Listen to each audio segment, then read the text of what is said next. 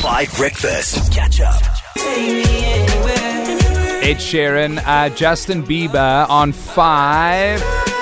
This is my mom's ringtone. yeah. But it starts with the chorus, the I don't care part, and it's for all her work, all her work. so, Wow. Because I don't care. Anyway, Are you even allowed to say that on air, Nick? I don't know. Mom, message us on the show 082 Let me know. How's it? Okay. Um, the story is going viral, a- a- and it's incredibly sad, but incredibly beautiful at the same time. And Lewis Capaldi, who's an incredible singer, he's had number ones all over the world. He's from Scotland, which I love because I've this huge affinity with Scotland. But take a listen to this clip, and just for a bit of context, Lewis Capaldi was diagnosed with Tourette's last year, which is hu- is something that uh, it's life changing. A diagnosis, a diagnosis like that.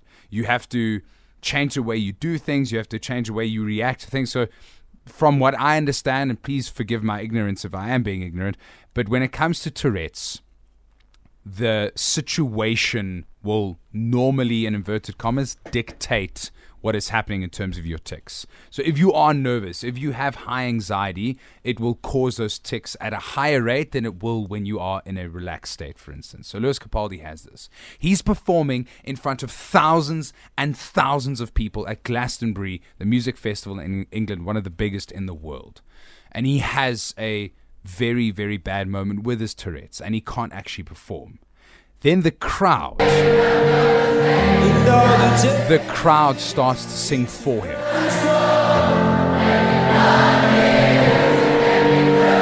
So at this time, what you can't see right now because he's sitting in a car, at home, is he's struggling. He's having his tics. He, he's going through a really bad moment with his Tourette's. He can't sing.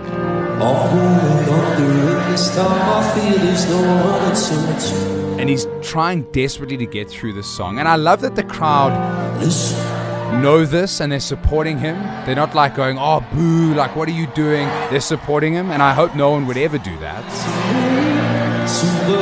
But to go through something like this so publicly is so very sad.